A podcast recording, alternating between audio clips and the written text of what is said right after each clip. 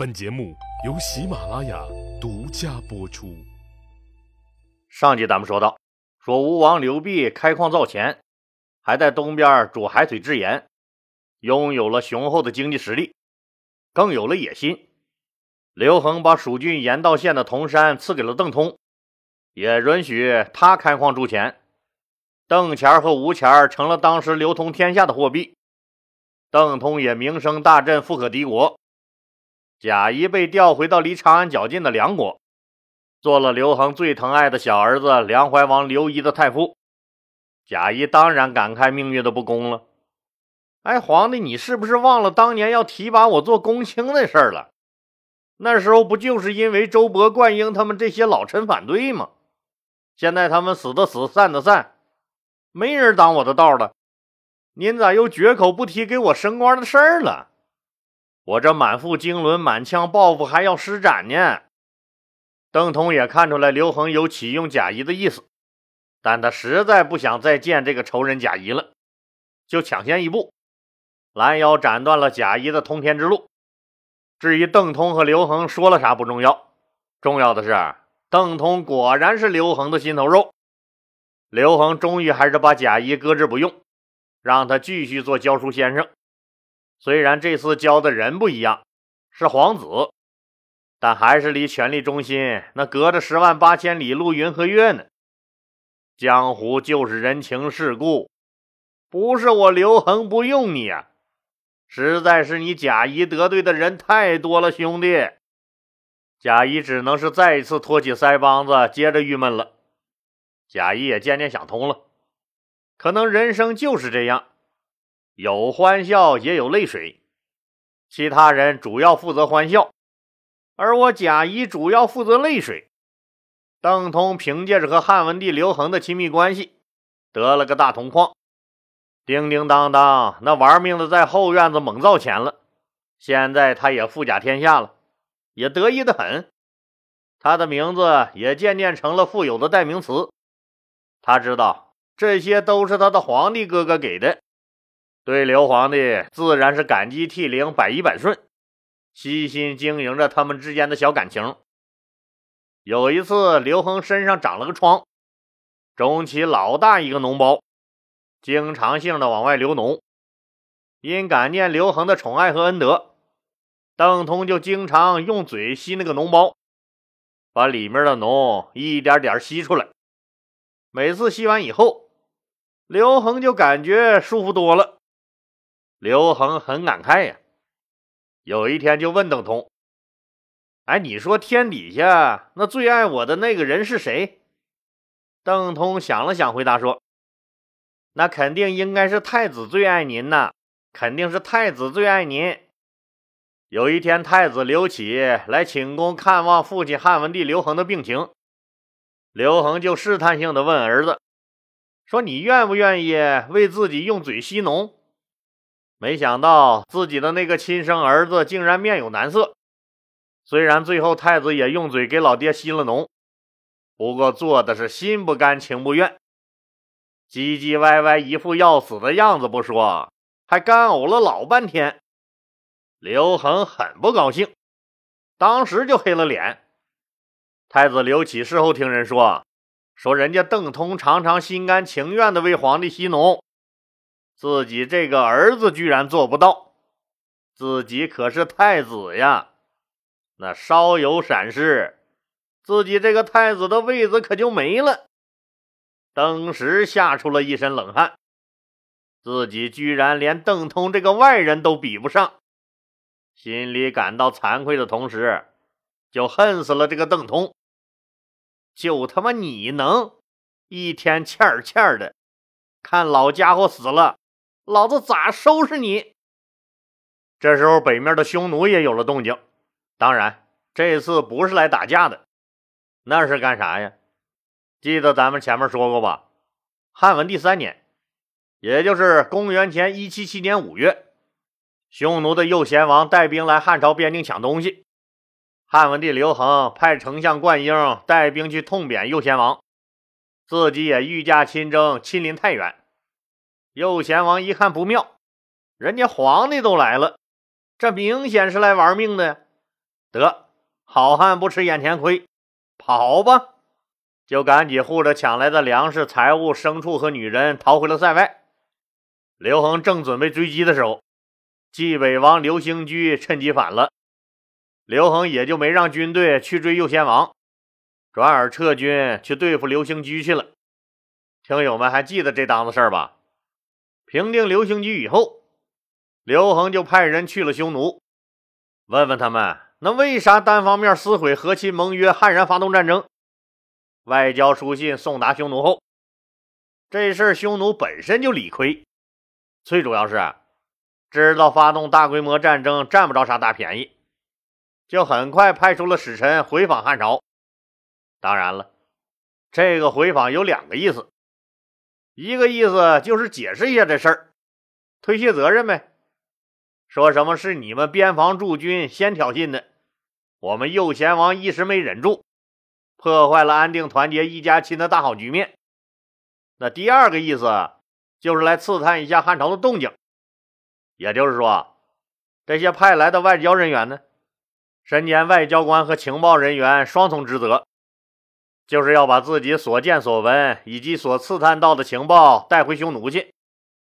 汉文帝又不是傻子，哎，既然来了，你就甭走了，就把来的几波匈奴使者都扣留了。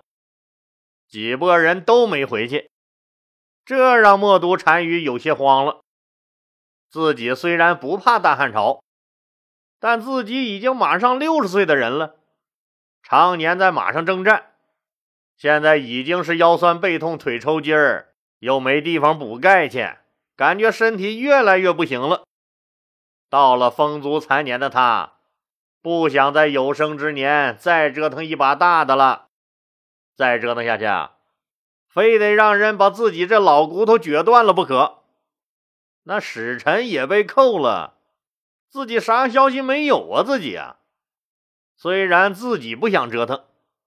但对方那已经不是那个被自己围困在白登山，差点吓尿了裤子的大老刘了，现在是人家小刘掌权了。这个人可不托底儿啊！这个人年轻人，火力壮，可别现在人家小刘正在全国总动员，要来我这草原上搞拆迁嘛？想想心里还是起了点小波澜。汉文帝四年，也就是公元前一七六年。默读单于的又一波使者到了汉朝，这次给刘恒带来了一封默读的亲笔信。说亲笔信估计是有点扯，默读哪会写那么多的汉字？人家匈奴这么说，那就是为了显示人家很重视的意思呗。当然了，信的内容很长，大概的意思就是说，说是你们汉朝边境上的官员先侮辱侵扰了我们右贤王，我这右贤王也是。哎，你说这个人听了坏人的挑拨怂恿，招呼也不跟我打一个，就私自带兵侵扰了你们汉朝的边境。对于他这种莽夫二杆子，那破坏安定团结的行为，我也严肃的批评教育他了。他也认识到错误了。为了惩治右贤王的过失，我派他去攻打我们匈奴西面的大肉支等国家，托老天爷和您刘皇帝的福。右贤王攻占了肉之国，把拒不投降的顽固派全杀了。右贤王不但征服了大肉之，还顺手把北面二十六个小国全灭了。北面已经安定了，咱们两家有盟约，就是一家人。这回您放心吧，您北面没敌人了。我们还想愿意跟您汉朝恢复以前缔结的和平盟约。让咱们的边境安宁下来。现在呀，我们派往汉朝的使臣都被陛下您给扣留了，我们也完全不知道您是什么意思。所以此次再派使臣前来沟通，并给皇上您献上一匹骆驼、两匹战马、八匹精良的驾车马，略表我们的心意。如果皇上您要是实在不喜欢我们匈奴人在您汉朝的边上放牧打猎呢，我就让我的人再往北边迁徙一下，远离你们边境，这样总行了吧？皇上，皇上，您收到信呢，还请放了我们那些使臣，让他们立刻回来，家里老婆孩子都等着呢。您也明确表个态，咱两家是和呀，那还是和呀。这封信写的挺有意思吧？明明就是想和，那还透着威胁。默读先是把责任一脚踢开，说这事儿啊，自己压根就不知道，都是右贤王那瘪犊子私下里瞒着自己干的。接着又拿北面已经全部搞定，自己兵强马壮来威慑汉朝，意思很明确：要打我也不怕你，我们匈奴可是战无不胜的，现在实力更强了，您可别逼着我动手啊！您。与此同时，还送来了一匹骆驼和十匹马，让汉朝放了他们的使臣重修旧好。收到书信以后。刘恒开了个常委扩大会议，参会的老干部们一致表示，说现在那匈奴刚打败大肉汁，正亢奋着呢，咱们可不能现在去触那霉头。再说了，他们匈奴那是啥地呀？就他那盐碱地，种啥也白搭。咱们即使占了他的土地，也屁用不顶，还是省省心，和亲吧。当然了，也有主张打的，譬如咱们的贾谊先生，气得握着拳头喊：“算我一个，我要上前线，打他狗日的！我就不信还闹不过个他们。”贾谊刚说完，就被几个老干部呵斥了：“起开，起开！你是闲的蛋疼吧？瘦的跟个小鸡崽子似的，打仗也轮不到你呀，打仗啊！”刘恒一看老家伙们又呵斥贾谊，明显不高兴了，心里暗骂：“你们行？哎，你们行咋不去打呀？你们呢？就知道在我面前打嘴炮，就知道和亲和亲。你们安全安逸了，我们刘家可是要给匈奴出钱出姑娘的。当然了，刘恒也知道，现在不是开战的好时机。”小不忍则乱大谋，忍吧。刘恒就给默读回了封信，意思大概就是说，说亲兄弟之间也难免斗个嘴打个架啥的，斗完打完不还是兄弟吗？右贤王也是一时被坏人蒙蔽，犯了错误，也不要太过于责备他了。过去就过去了，咱们还是一家人，世世代代和平安乐的一家人。我们支持并赞赏单于关于停战和亲这一想法。下面是我大汉朝给你们的这次回礼清单，给匈奴的礼物列了长长一大溜，肯定要高于匈奴进献的一匹骆驼和十匹瘦马的几倍。上邦大国嘛，怎么能跌了份儿？贾谊对匈奴的屡屡进犯和耀武扬威极为痛心，又为国内诸侯王的接连造反担忧。贾谊经过深思熟虑，写出了流芳千古的《治安策》。这篇文章对当时的国际矛盾和内部矛盾都展开了论述，并且提出了一系列的应对措施。国际矛盾不用说，南越的赵佗臣服汉朝。所谓的国际矛盾，实际上也就是大汉和北面匈奴的矛盾。贾谊认为，现在双方谁也不拖对方的底儿。匈奴不敢贸然开战，咱们汉朝也不敢首先挑起战争。但汉和匈奴的决死一战，那迟早是要打的。那咱们汉朝就应该为未来的殊死一搏早做准备。既然武力入侵暂时不考虑，那就只能软刀子杀人了，从根子上进行文化入侵。贾谊建议。